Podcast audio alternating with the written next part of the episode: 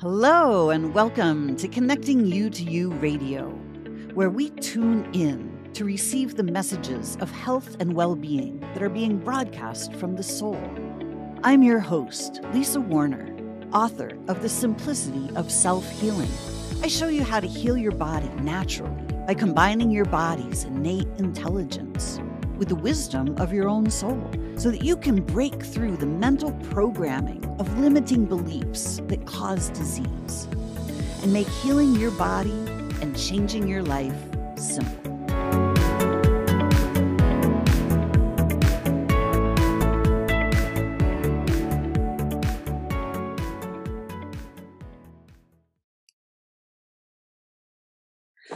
Hello and welcome to another SOULution Sunday, where the soul is the solution. I'm Lisa Warner. I'm the author of The Simplicity of Self Healing, and today I am here with Matty Lansdown. Matty is the creator of a podcast called How to Not Get Sick and Die. he is also a scientist and he's been in the medical field and we're going to get the whole lowdown from him as we go so i'm super excited because this is a topic right up my alley matty welcome thanks lisa thanks so much for inviting me on you're welcome. I just I love the name of your podcast. I'm super jealous that I didn't think of it first. yeah, it's it's it's a funny one and I love that it makes everybody laugh. Exactly. So, how did you end up coming up with a podcast called How to Not Get Sick and Die? Yeah, that's a that's a big question, I guess. Um because that was the first step for me into this you know being really a really active member of this world of natural health and healing and um, you know preaching the good words so to speak um, and so i guess yeah my background is as a scientist uh, in a medical setting uh, in a hospital particularly in a cancer hospital and um, it was i started there in my early 20s so young naive um, you know excited to just have a job and get paid, that type of thing. Um, and uh, I just early on I was just really confused by a lot of the stuff we were doing, and I wasn't raised by you know hippie parents or spiritual parents or anything energetic parents in any way. My mum was a nurse. Um, she helped lecture medical students. Um, I used to go to the hospital with my mum as daycare. Like I lived in a small uh, small town, so uh, the first five or six years of my life, I was literally just running around the ward at the hospital as daycare. Um, so, so all of that to say that I, I just developed this really positive relationship with science and medicine and the hospital, and I really was thought it was you know the absolute pinnacle of human intelligence. Um, until I worked in one, basically.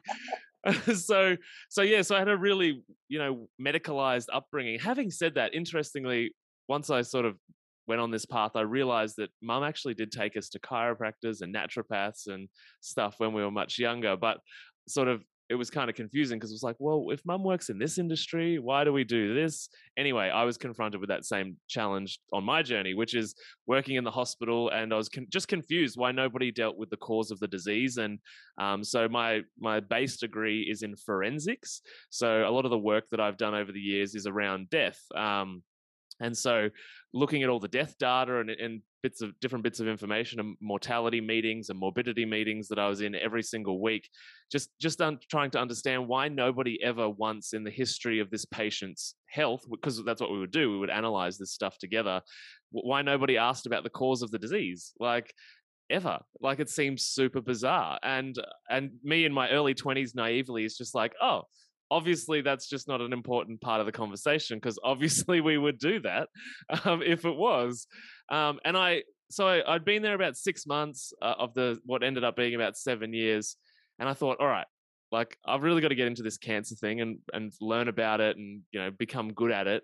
And so i started literally at the world health organization website and the first sentence on the cancer page at the time actually said 90 to 95% of cancers are diet lifestyle and tobacco um, and that only 5 to 7% are genetic. Um, and so if you ask anybody on the street, you say the big C word, which was actually ranked the most scary word in the English language, um, you they think you've just had bad luck. They just think you've had bad luck, which means bad genes.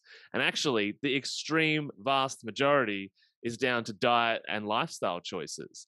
Um, and I went to my professor and just said, hey, so like, why don't we do diet and lifestyle?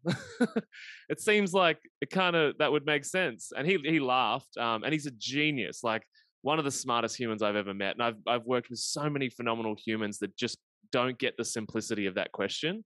Um, and yeah, he laughed and just said, if it was that simple, we would have figured it out a long time ago.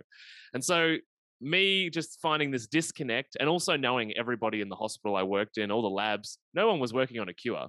Nobody works on cures. Like it doesn't, it's not a thing uh, because people, you don't get you don't get money from healthy people. So everyone, including the lab I was in, it's about drug uh, and disease management over time. How long can you keep somebody alive for in order for them to be able to perpetually use drugs? Um, so pharmaceutical companies get paid. Now, I don't think capitalism is a bad thing. I just think the way the system has been built currently uh, is not in favor of healthy humans. And so, sort of fast forward a few years, I go down the rabbit hole of the Rockefeller family and this, the, the pharmaceutical industry and and you know the rail industry and the oil industry and like the, all the roots of that are just deep and dark and terrifying. Um, but that's what that's the that's the sort of foundations that Western medicine is built upon. Um, and when you talk about this stuff in 2022, people kind of think you're you're a conspiracy theorist because it's actually been you know 150 years since this was put in motion. So they think, oh, I've got a doctor, I've met nurses, I've met all these people, and they seem lovely. And everybody I've ever worked with is lovely, and they are in the industry for the right reasons. But it's just it's so deep down the rabbit hole that nobody's taught, like when you go to medical school, you're not taught Western medical history. And I'm sure if you were, it would probably be the wrong version. yeah. Like not all the deep, dark capitalist, tyr- tyrannical parts of, of Western medicine. And so this all led me to be, get get really angry, basically. So I also had a partner in my 20s that was um, going through some um, serious health challenges, and I saw her have nine surgeries and medications that made her worse and worse and worse. So simultaneously, I was going on this journey myself, just with my head, like information, and being like, "This doesn't make sense," um, and then watching her and sort of, go, you know, eventually get off Western medicine and drugs and be the healthiest she's ever been. Um, and so these two parallels were sort of like well, this is what I'm thinking. Here's the evidence for it at home. um, and that led me to just being, yeah, super angry that we were all being misled and lied to. Um, and so I was like, it's so easy to not get sick and die. like it's actually pretty easy. Um, but in the modern day, like pe- people think, oh, about the age of 45, 50, I just have to put my, my hand in the potluck drawer of which disease I'll get for the next 30 years. Mm. And that's not how humans are meant to live. So that all led to the podcast being created and me wanting to put out a message of just how simple it is to get back to not being sick and dying and, and dying in your sleep naturally of old age is is really mm, like the old norm. Exactly. Wow i love that story that's amazing you know and it really truly is simple. You know when i when i found myself facing cancer like I chemo and radiation and you know heavy duty pharmaceuticals that did not seem simple to me. No. and it seemed really really scary as a matter of fact. And I was like healing should not be scary. Like mm. there's got to be a better way than this. And you know at that time I was so far down the down in the deep dark depression of my life that I really truly didn't care whether I lived or died at that point. So I was like, what the hell? I'll figure it out myself or I won't. you know, either way, it's a win win for me, right? Yeah, totally. So, so all of a sudden, once I suddenly, you know, I meditated and I started to just ask, what do I need to know about this? And suddenly it became completely obvious to me that can that I wasn't being attacked by cancer, that that's like the the marketing message that they're sending to everybody to get yeah. them to go that medical route the and suddenly i realized my body is functioning exactly the way it's designed to function given the circumstances that i've provided for it. And in that moment i went oh my gosh we're all being lied to. We're all being misled about cancer And yeah, I, I totally agree. Yeah. So I love that you you went down that the the study and studying the rabbit hole of the Rockefeller Foundation and you know all of that because most people have never aren't putting the the pieces of the puzzle together to see yeah. who is actually behind the system that oh, has I think and I think in the last 2 years particularly it's been very evident that um, humans don't remember like it's it's in and I think I think we would all basically be angels that hover around the earth if humans remembered just for five generations. We don't even remember. Like we would be so energetically and spiritually evolved if humans just remembered. You know, and if and I remember I um one of my clients, she has a, a PhD in history, um, and she said that she was talking to her professor at some point in the pandemic, um, and he said, "If there's anything that I've learned from studying history for 45 years, it's that nobody remembers history, um, and that's like the biggest problem." yeah and the, the history that we're told is kind of not exactly the history that is actually real on the planet oh, i've got a really good quote for that and I, I, my dad, my dad's really into sort of the other side of history. Um, and he said, he said to me that history, the version of history you're taught is the version taught by those that won. Yeah. And I was like, yeah. whoa, that just blew my mind. When I was like, oh my god, yeah, of course it is. right. Exactly. Yeah. You know, so you know people just think that when we go to school we just learn the truth about everything and that life is the way it is but life is only the way it is because we think it's that way and totally when we start to see that it's actually doesn't have to be this way at all then we can start changing our consciousness and start remembering who we actually are the angels yeah. that have come to animate these physical bodies and have a physical experience. We're the soul. Yeah, I totally agree. The other thing I would say is, like, as a kind of a caveat, is that, like, Western medicine has certainly saved my life. Um, so I think the problem is that we apply emergency medical thinking, which is like a pill for an ill, um, to chronic long term things that took years and decades to develop, and then will take years and decades for so many people, if ever, um, for them to to go away. And so I think, yeah, it like I would definitely be dead without Western medicine. so it's it's got its place. And the other thing is too, sure. we're in such an unnaturally toxic world. Bad. Sometimes it takes toxic drugs to kill the toxic problem to get back on your feet. But at that point, you should then move into health, nutrition, lifestyle, relationships, meditation. But the system doesn't do that. It just says, hey, keep taking this devastating medication. Exactly. Yeah, I mean, the you know, Western emergency medicine is amazing. You know, yeah. if your if your bowel, you know, if your bowels burst or your appendix bursts or you know, in a catastrophic car accident or something, you definitely want a surgeon around. you know, yeah, and totally. they're great. They're it's amazing. But you know, when it comes to actually healing people from cancers and other diseases, not so much. yeah. Well, and I think the other the, the massive utility that it has is diagnosis because like the the tools, the um, phenomenally amazing scientific tools that we have to find information.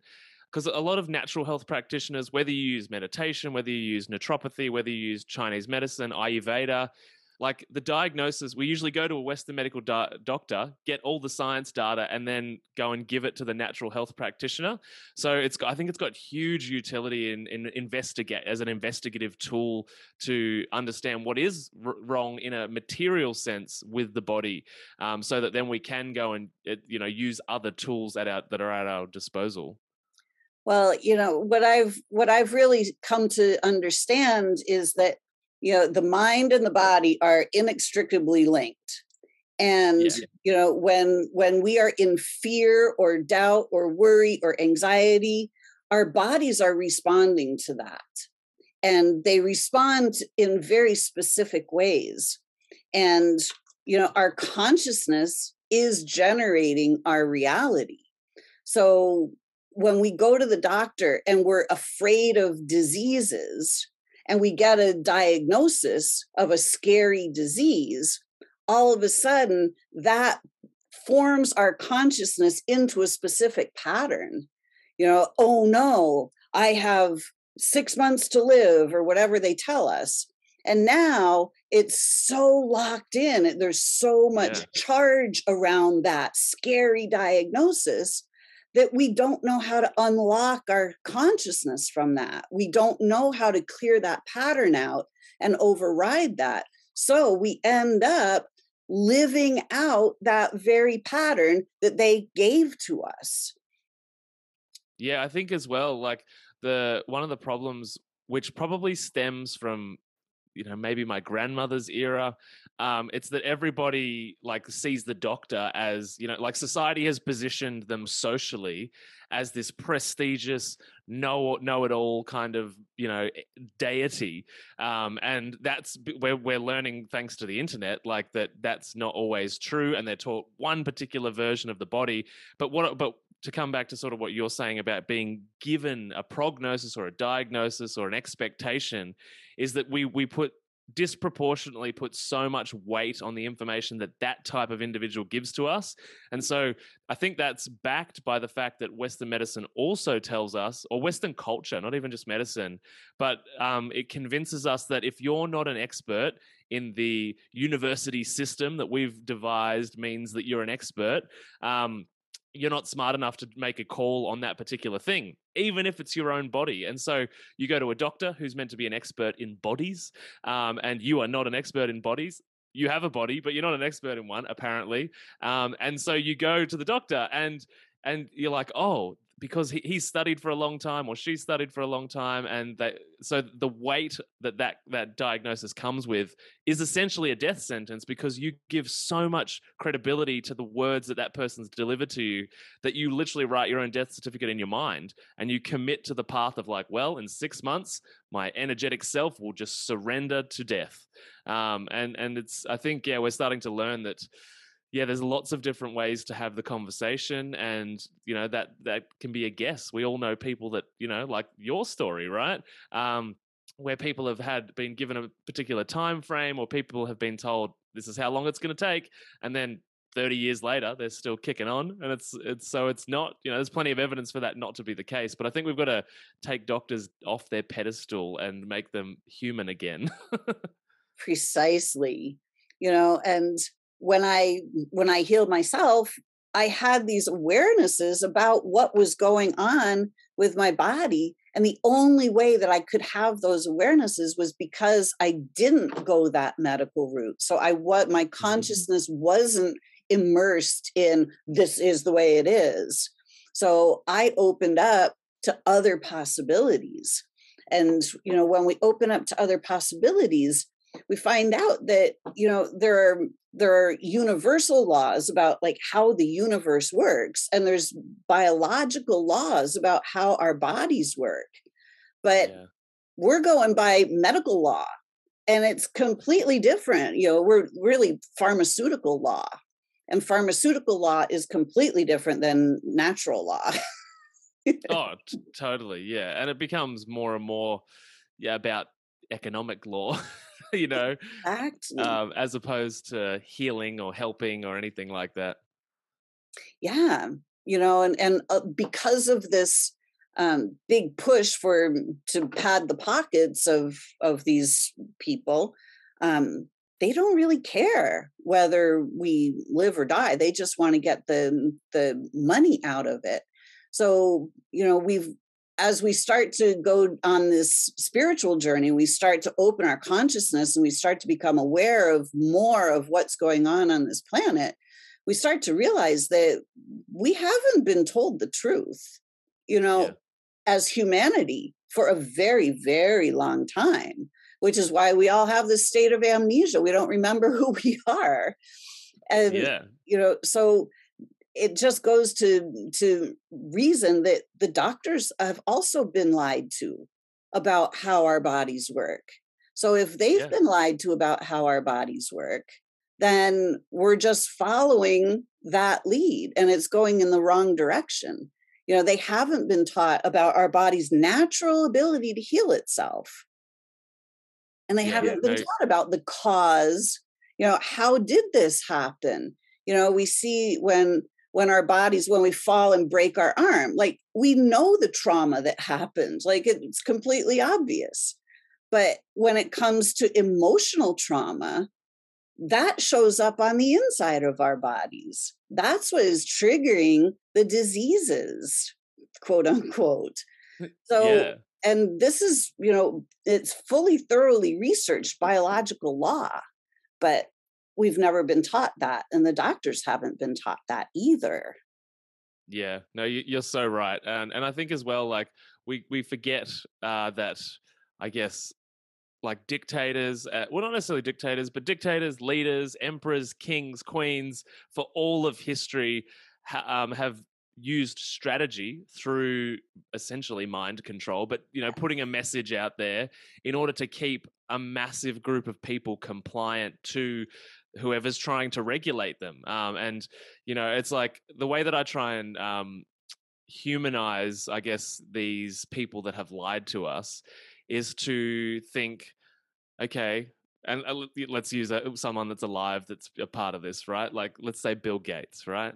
Um, and I look at Bill Gates and I think he's a white dude. I'm a white dude. He's a man. I'm a man. If I went through his life and had his resources, would I have made the same decisions? Probably. Mhm. And and I think that's really important because a lot of people sort of, you know, if we look at the typical hierarchy of society, a lot of the people down here with me uh, are righteously being like, I would never be evil or I would never hurt anyone.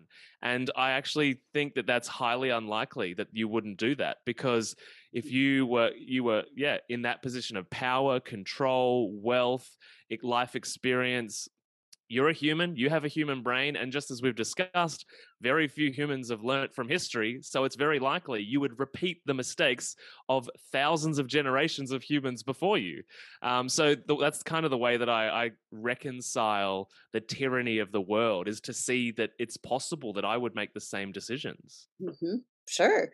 And if you've been indoctrinated into that that mindset from Mhm. early on, you know, hurt people hurt people. yeah. Yep. so we have to kind of step back and, and look and see, you know, what actually happened to them when they were children. You know, Yeah. how did how did they develop into this person that they currently are that really doesn't care about humanity, or so it seems. Yeah, Yeah. well, and I think that's interesting too. Like, so it seems because I think sometimes we we're just so removed that their point of view as to what is helping humanity is just so incredibly different. They're like, oh no, we're doing this because depopulation is necessary for, uh, you know, like the farming of the world to continue because there was a report you know a few years ago that said there's only 60 harvests in the soil because of our extremely um, damaging farming practices and so maybe that's the way they're thinking i don't agree but may, you know maybe there's a way that they're rationalizing um, decisions of keeping people ill and compliant and and I, I guess to go back to trying to make sense of it all if i was a king or a queen or you know the head of anything and there was like 7.8 billion people that disagreed with me, that would be a pretty vulnerable position. So I'd probably want to put out a message that meant that they didn't want to kill me. exactly. Kill them first before they kill you. yeah. Oh, so yeah. so now you're also a nutritionist. You work Yeah. you do a lot with that with people. Tell us about that part of your life. Yeah, sure. So I guess along that journey, um, I I was like everybody else, probably in the Western world, or if not the whole world um, nowadays. But the idea that nutrition and the health of the body were the same thing was like laughable to me. And I guess I grew up as an, a bit of an athlete as well, so I really only coupled good nutrition with athletes. Um, and then I lived with um, some strength and conditioning coaches um, when I was at university, and I really started to see the connection between food and their bodies because they looked photoshopped all the time. um, they were just so incredibly in shape, and and we had athletes around our house um, all the time, and so um, that was when I really began to be like, oh, there's some kind of connection, but disease as as if as if chocolate causes cancer you know as if this causes that and, and, a lot of most people i would say the masses still think like that um, and so it, I went on this journey of realizing that um, in the hospital setting, every time I would walk through clinic, like everybody in the hospital was notably obese. Like not everybody, some people un, like underweight that have been through a lot of ke- chemo, so the chemo's like robbed them of all their body's energy and stuff like that. But um, most people, the very vast majority, are significantly like visually overweight. Uh, and so I thought I just kind of was, you know, thinking naively, as you know, like oh, maybe being overweight's a problem because we know obesity causes, you know, is a contributor to cancer and Alzheimer's and insert your disease. And it's basically the number one precursor to any of the diseases that you can sign yourself up for, essentially. Um, and so I just started thinking, like, oh, all right, maybe I need to help people lose weight. Then they won't get the next problem, which is the cancer in, in this particular setting. Um, and so I started, yeah, learning about nutrition and also my partner throughout my 20s nutrition had such a positive impact on her health and and you know the way that she was able to function on a daily basis. And so through her journey i myself was beginning to get healthier and healthier. And also although all of the Lansdown men in my family don't really gain weight which is great it doesn't mean we don't eat horrifically and that all of them have had surgery on some part of their gastrointestinal tract because of the crap that they put in. And so I was actually in that situation too. I lived, you know, a pretty terrible diet in the early part of my life, and um, and it was to the point where I was going to the toilet. There was blood every single time for years, and I was like, food's not related to this. This is just bad luck, which is what most people think about their health situation. Um, and so, and it was, yeah, my partner in my 20s, it was like, oh, you, you, know, that could be cancer or that could be because you're eating terribly. And, and so I just started learning about gluten and bread and, and all these things. Uh, and this is also simultaneously happening at the early few years in the hospital where I'm asking all these questions. And I just started to change my nutrition, and I basically solved a multiple year problem in about four weeks by just removing grains. Um, and I was like, this is amazing. Um, it works. And so I started looking into food as medicine and uh, learning about, because I was learning about the, the history of cancer. And, and on that journey, I learned about traditional Chinese medicine, uh, Ayurvedic medicine, Australian Aboriginal medicine, which is like the oldest. It's like 40,000 years of history of that. Um, and so it's like I just really understood, like, of course, of course this works because every cell in our body and every molecule that is in our body exists because of the fuel that we put into it. So if you are eating terribly, you're building a body that is terrible. That's just as simple as it is. And it's it's it's kind of, you know, an overused cliche term, but you are what you eat, literally. Mm. Like so if you eat lots of fast food and lots of manufactured food, then your body is going to be made essentially as a house of cards because those foods are not designed appropriately and don't have adequate nutrition. And so yeah, I just went down that rabbit hole and then um, was just became so passionate um, learning about all these people that had healed themselves by just changing their diet. Not even the lifestyle bit, not even the stress bit, and not even the sleep bit, all of which are incredibly important. Uh, and so I did the same. I just w- went as healthy as I could um, and tried all these different diets and just watched my own sort of mental health and cognitive health and, and physical health really transform. And then I just was like, I've got to, this is such a powerful tool. Um, how does nobody know how to eat? Um, because like we've eaten for millions of years. But again, humans forget so easy, right? so, so yeah, I just went down this path and got really passionate. And I realized that like once I started, I doing was doing lectures and seminars and events on nutrition. Um, I actually realized I I never spoke to anybody that didn't know that meat and vegetables and fruit and nuts and seeds were a good idea. So I was like, hang on, if everybody knows what to eat, why are they not doing it? And so I thought I'd, you know, found the secret sauce in the nutrition world. It's like, oh, actually, everybody knows. Why did I do all of this study on nutrition if everybody already knows? And then I realized that it's it's it's got a lot to do with our psychology, which is where I spend a lot of my energy now, helping people with emotional eating and the stories, belief systems, and relationships that they have around food. Because many of them, if not all of them, know what they should be eating and I help people answer the question, why can't I? Um, and and sort of set up a new cognitive system to be able to actually regulate their relationship with the sh- addictive sugar or the unhelpful foods or the convenience foods and just build essentially a, a, new kind of identity that exists that is i'm a healthy person so um so it's a combination of of of the nutrition most people know what to do there um you know intuitively but also most people have been convinced that their intuition is lying to them so we've got to we've got to deal with that too but um but yeah i'm incredibly passionate about the power of food it's it's a feature of every part of natural medicine in all of history and it's because it's how the body is built from the stuff we put into it. Exactly you know and this gorgeous planet that we live on provides every single thing we need all the foods grow straight out of the beautiful fertile rich soils all the all the herbs the plants the, that we can use for both food and medicine and now we have been convinced that that's alternative. Yeah. like, I know, right? When did this, when did nature become alternative?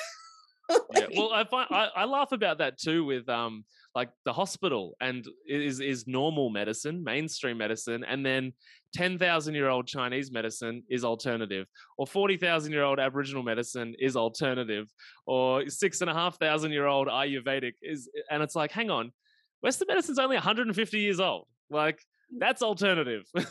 exactly. And, you know, when we look at the, at least anytime that I have been mm, around a hospital, and it's mealtime and we look at what the food is that they're serving these patients. Mm-hmm. it's like jello you know like all kinds of like crazy stuff that is not particularly healthy looking. What's up with that? Yeah no you're so right. I always um it got to the point where um I was just such a natural health advocate whilst I was still working in the hospital that the dietitians on the ward would see me coming and be like, this guy that thinks he knows about nutrition. Like, because I would be so fired up. And, and it got to the point too where um, doctors would come in and be like, Matty, we've got another patient for you that's apparently cured their life or their cancer on this particular diet. And I was just like, one for me, zero for you. Um, um, and so like everybody started to learn this and i started you know doing the podcast which was kind of a secret. Um, and it was funny too just to, on a little tangent here people after meetings would come like would wait hang around or follow me and be like hey so um so so i checked out your podcast. And they'd be like really ashamed of the fact that they went they learned stuff and they were shocked that they learned stuff um about yeah nutrition and different things. But yeah, it's interesting too because I always say that the liver, your liver doesn't doesn't have a brain, right? And so all it interprets things as is one of two things: nutrition and a useful resource or a toxin and something to respond to to protect the body. There's no in between with a single molecule that goes through the liver right? And so when you're um, in a hospital, you're taking medications and pharmaceuticals if they're necessary or not necessary, doesn't matter. Your liver will still interpret that chemical as an unnatural toxin. Um, and it will do its job to detox it. And if it doesn't detox it, you've got a problem, right? Um, and so when you're in a situation with food as well, your, your liver will interpret the food the same way. So if you're putting toxic drug in, uh, which might be necessary, but toxic drug in, and then also layering it up with toxic food, your liver doesn't go, oh, that's all right. We know that's a burger from McDonald's, so we're not gonna we're not gonna damage the body with this. It doesn't do that, right? So to me, it's like we're just layering up toxic drug, toxic environment, um, probably toxic relationships and lack of sleep because you get no sleep in a hospital. Sleep's the most important health variable, and you get none in a hospital. Um, you're stressed by the situation, and then food, which is meant to be fueling this entire machine, we're putting more toxins into the system. Um, and so, yeah, that's I think that's an awful strategy. And, and again, it goes down to comes down to uh, economics because it's the deals that the hospitals have with um, food companies, uh, and you know how much they can get uh, into the into the hospital for a particular type of fee or wage or whatever you know however much it costs um, and in I know in a cancer setting, the main strategy is calories. The conversation is about calories because they want to get as much energy into an individual for them to be able to survive the really hectic treatment. Now, to me, that doesn't make much sense because if you put loads and loads of diesel into a petrol car, you're still going to blow up the engine. Doesn't matter how much fuel there is. Um, and so, volume in that context doesn't make much sense. Volume is useful if the fuel is the right fuel, mm. right? Um, volume then matters. And so, yeah, it got to the point where um, I, I would be just like, uh, what about turmeric and ginger and all of these things where there's actually hundreds and thousands of studies like actual scientific studies on this stuff that could be leveraged by the pharmaceutical companies but you know you can't patent a match uh, a natural molecule like turmeric or ginger so you can't own it you can't earn commission from it uh, so it doesn't happen but um but yeah no i think if anybody listening has family members in hospital or you're in hospital yourself find someone to bring you food that came out of the ground and didn't go through processing. Nothing in a bag, a box, or a can. And whether you're in hospital or not, avoiding bag, a box, or a can types foods for the most part um, is usually going to be beneficial to your body. Absolutely. You know, I'm I'm just uh, you know I, I'm just dumbfounded when I go to the grocery store and you know I look at all the foods, quote unquote, that are available there. And the organic section is this little teeny tiny section of produce. And then all the other stuff is non-organic and or else it's it's packaged as microwavable or it's you know um, you know in a box and then you look at the ingredients and you can't even pronounce the ingredients yeah like what happened to actual food? Like, yeah, I think box. Not that's a really good question because there's there's a really un um, uncomfortable conversation that needs to be had, right? Um, which a lot of people don't want to talk about uh, because it involves a conversation about dying, and that conversation is how did we get here where there's um, foods that aren't real foods? Well, because we created an earth that has such an exceptional number of humans that we had to produce food in an unnatural way. So that begs the question how did we end up with so many people on the planet that we couldn't feed? Like, with, with, and what I mean by that is with real food. And that's a really uncomfortable conversation because the end of that conversation is who dies first. Um, and, and unfortunately, we've created a 7.8, probably eventually 9 billion person problem half the world overeats um, half the world undereats and mm-hmm. we've got this like disconnect so there's uh, you know in the in the pursuit again of, of capital gains, um, people have been trying to keep as many people thriving, or not not thriving, but surviving, um, you know, through whatever versions of food that they can throw together. Because the reality is, organic farms produce smaller crops, smaller yields, um, and it is much more difficult to feed the planet on a on an organic model uh, because of the just yeah the the chemicals make it possible. It doesn't make it healthy, it makes it possible though. Um, and there and so like yeah there's just we've got to figure out like we created this problem and now we've got all of these humans because back in the day when we were in tribes and clans it was a choice like it was a choice to add a member to the community that they could feed uh, and make sure that they were able to look after. And if somebody died or somebody was getting older and unable to be a, a warrior or a hunter, it was like, all right, so now we need to expand the community. Now, I'm not necessarily saying we should be that regimented, like we all live in China and we're only allowed to have one child. However, like selfishly populating the earth with humans without any thought creates problems. Um, mm. and we are in a situation where we've got a big, big problem. yeah. You know, community used to be so important. Everyone was raised by the community. You know, children yeah. were planned, you know, they weren't just haphazard. And, you know, ev- everybody contributed to raising the children. And that yeah, was yeah. just normal life. But as life became kind of not so normal anymore, you know, with all of these, um, you know, the the I don't know, we'll, we'll, just kind of say kind of the sexual energy virus that goes around, you know, where people in, instead of being in community, it has turned into like every man for himself. You know, I've I've, I've got to, and then we just have this whole society that is completely off balance where it's not family centered anymore you know it is very hedonistic and you know we're seeing you know the messages all the time the messages to the teenagers and you know yeah. you have to look like this and you have to be like this and be sexy and you know blah blah mm-hmm. And it just it's causing far far far more damage than you know we need to have on this planet yeah, no, you're so right. I actually talk about that a lot in regards. So I, I mostly work with women because it seems like, generally speaking, women are willing to accept help. Men are pretty stubborn with their health. um, but um, the thing that I talk about a lot is that we've got this we've got the real pandemic or one of the real pandemics is um, like the situation with women's um, being overweight being stressed having all of these issues for like a good 20 or 30 years and the reason for that in many cases is that their hormones are so shot because they've been living in this st- constant stress environment where they have to be everyone to the family, husband, kids all of the time. And so their stress hormones never switch off, switch off. And when you produce hormones, there's a hierarchy. And so the cortisol and adrenaline are the most important. And when you use up all of your resources there, you can't really um, supply the rest of your system with your estrogen and your progesterone. Uh, and there's a whole host of others that don't get made as a result.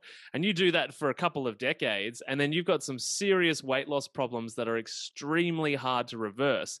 And I actually think that the, the big thing that um, is at play here is just what you said is that once upon a time, it used to be a group of women, and the kids would come to you with a problem, and you'd be like, oh no.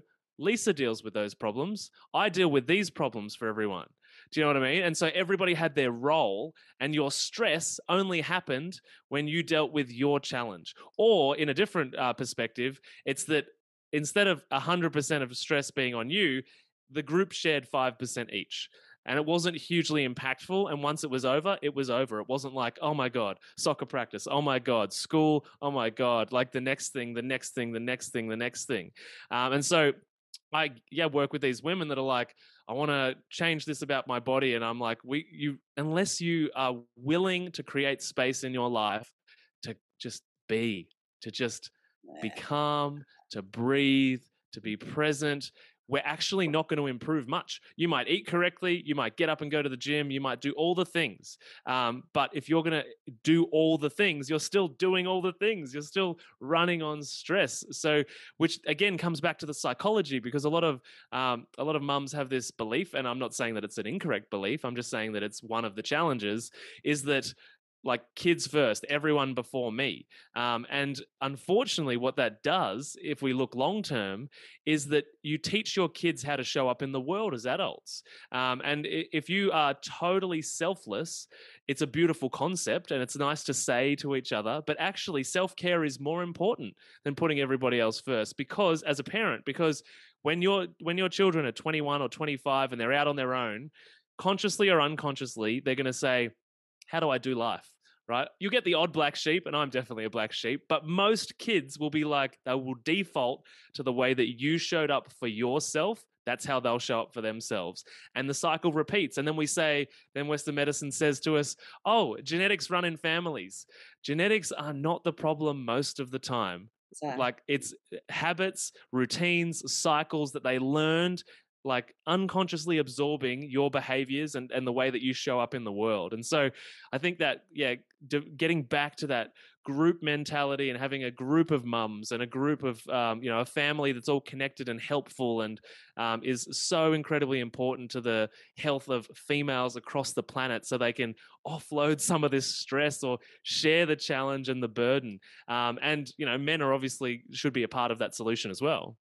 Exactly you know there was a time on this planet where life itself was sacred where yeah. everything was honored the plants were honored the humans were honored the water was honored the animals were honored and everything was in balance you know when we're living in balance with nature then you know and we're living with dignity and honor and respect for ourselves and each other and the planet.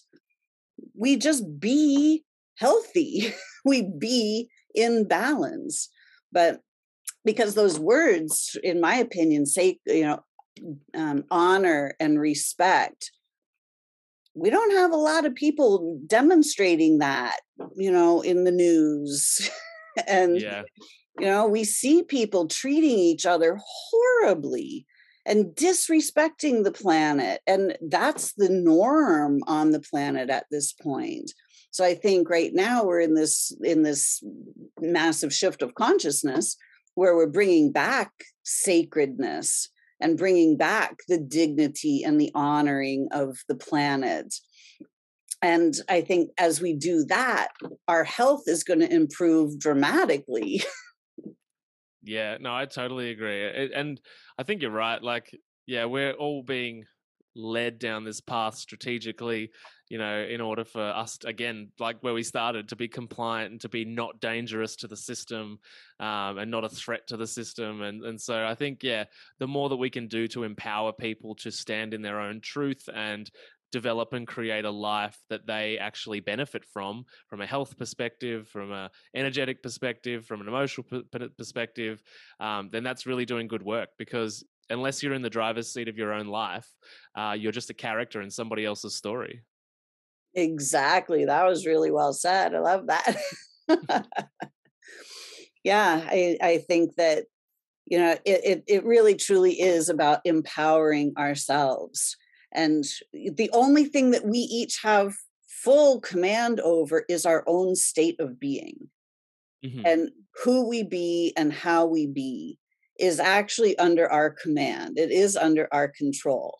But we have been living in reaction mode to all the stresses and strains of the ex, of the external world that we lose track of that we lose our ability to be and i talk about you know we really don't need to heal our bodies we have to become the version of ourself that is healthy and balanced yeah, and and as well for us to believe we're worthy of that.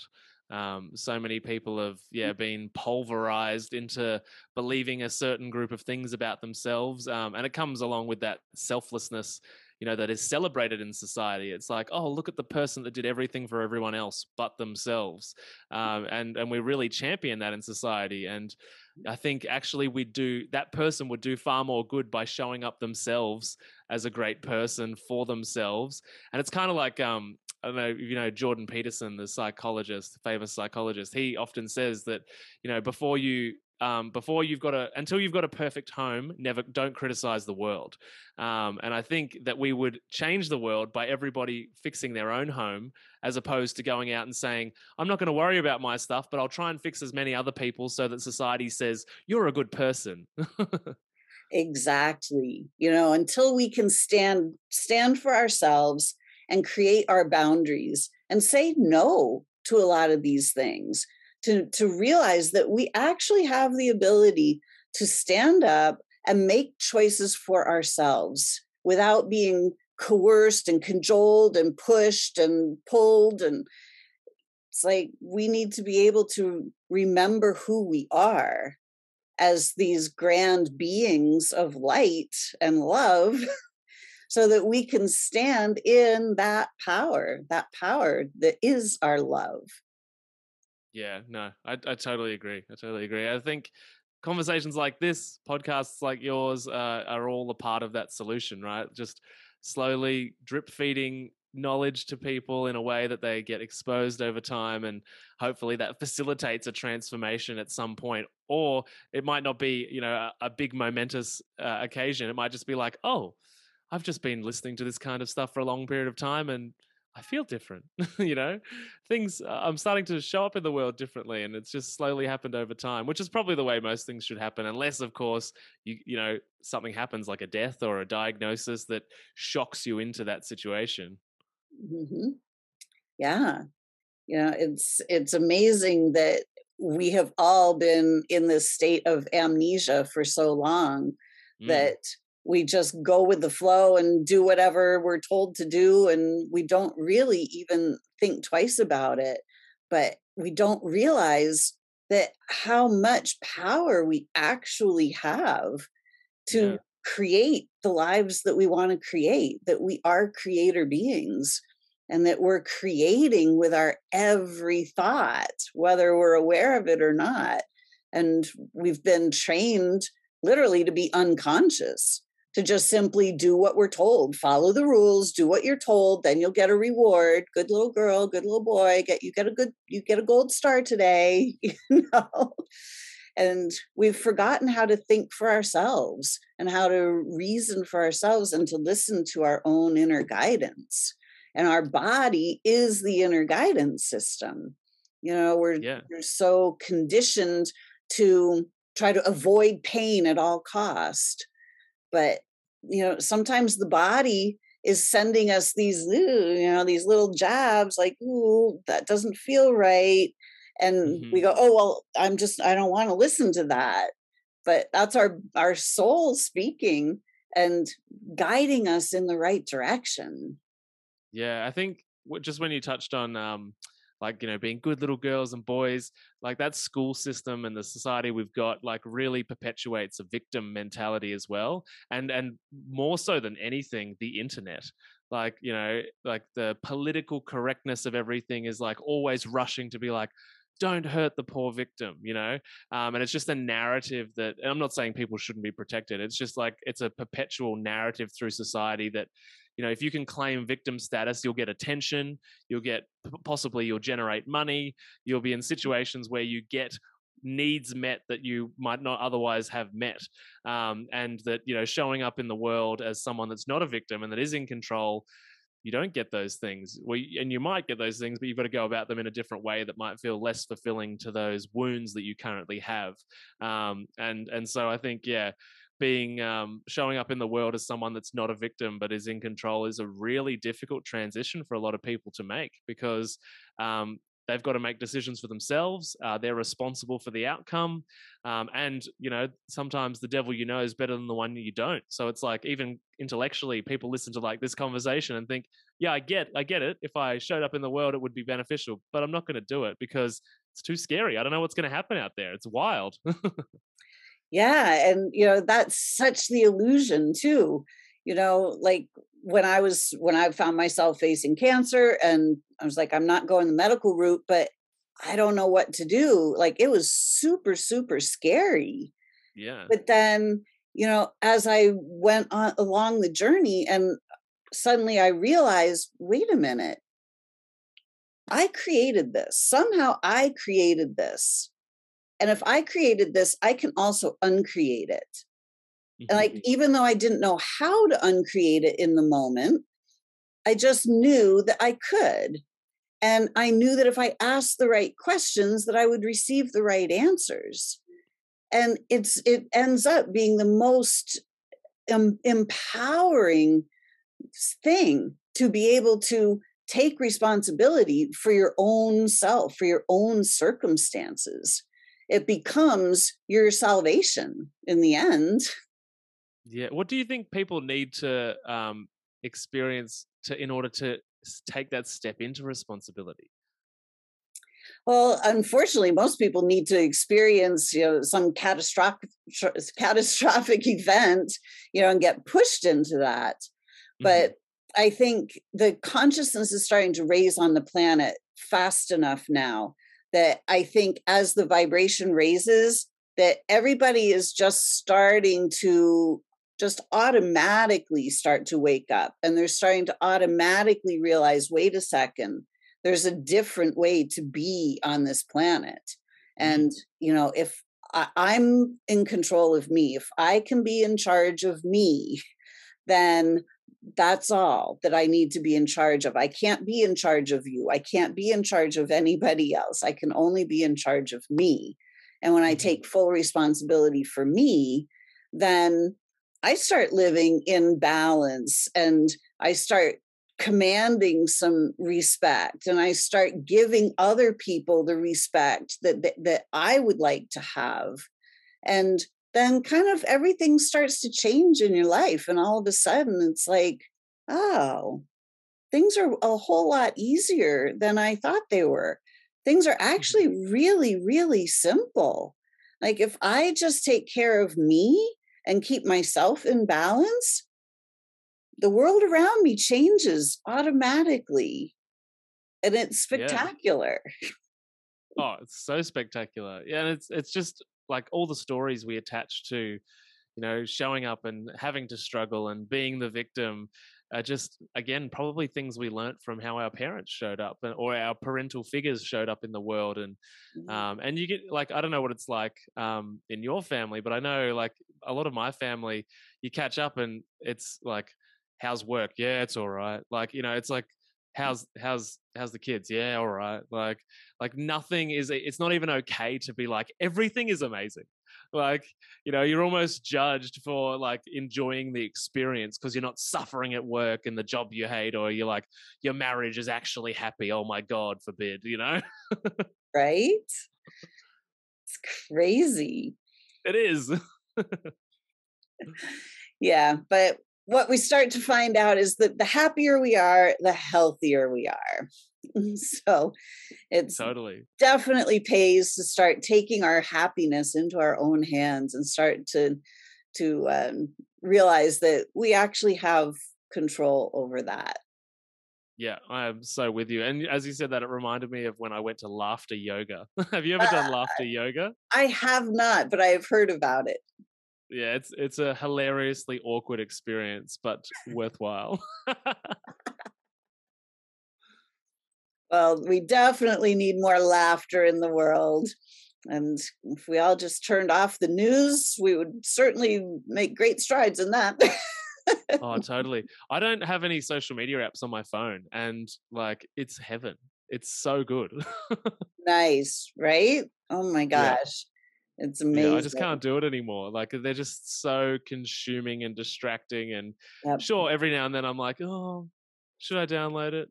Um, but it's just, oh, it's so all encompassing unnecessarily. exactly. You know, most people think that the that the news is the way it is because the world is the way it is but I completely disagree. I think the new the world is the way it is because the news is constantly spewing fear and yeah craziness into the world.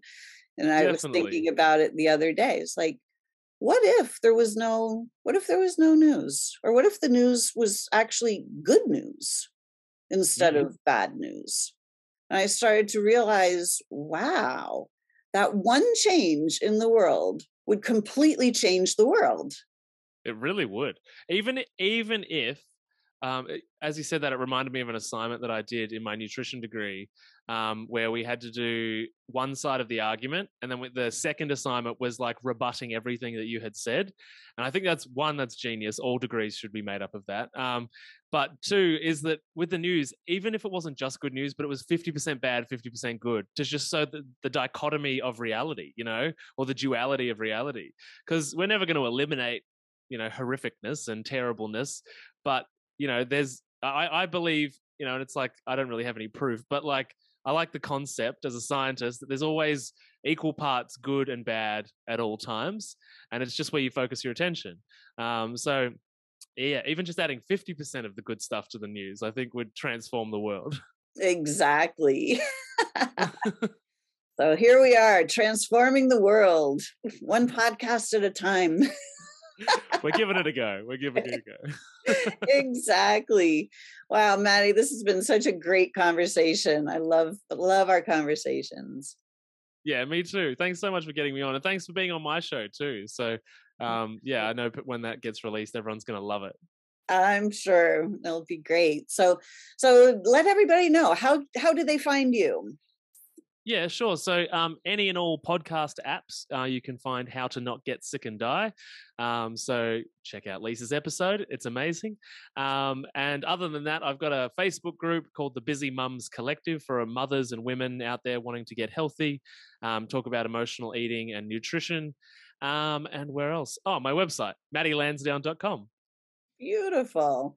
So if you're watching this on YouTube or listening on Connecting You to You Radio, just check the show notes and the links will be in there. Thank so, you. Yeah. So, Matty, thank you so much for joining us today. It's been such a pleasure. Yeah, thanks so much. I've really enjoyed this conversation too. Beautiful. So, everyone, have a great week, and we will see you again on SOULution Sunday next week. Bye for now. Bye.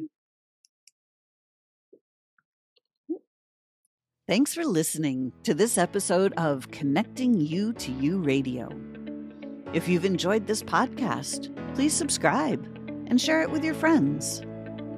Are you ready to discover more about how simple healing your body can actually be when you do it from the higher wisdom of your soul? To learn more about what I do and how you can work with me, visit connectingyoutoyou.com and get on my mailing list to be the first to know about my latest offerings. If you'd like to interact with me on Facebook, please join my group, Soul Sourced Healing. Check the show notes below for these links and more. I hope to see you again next time on Connecting You to You Radio.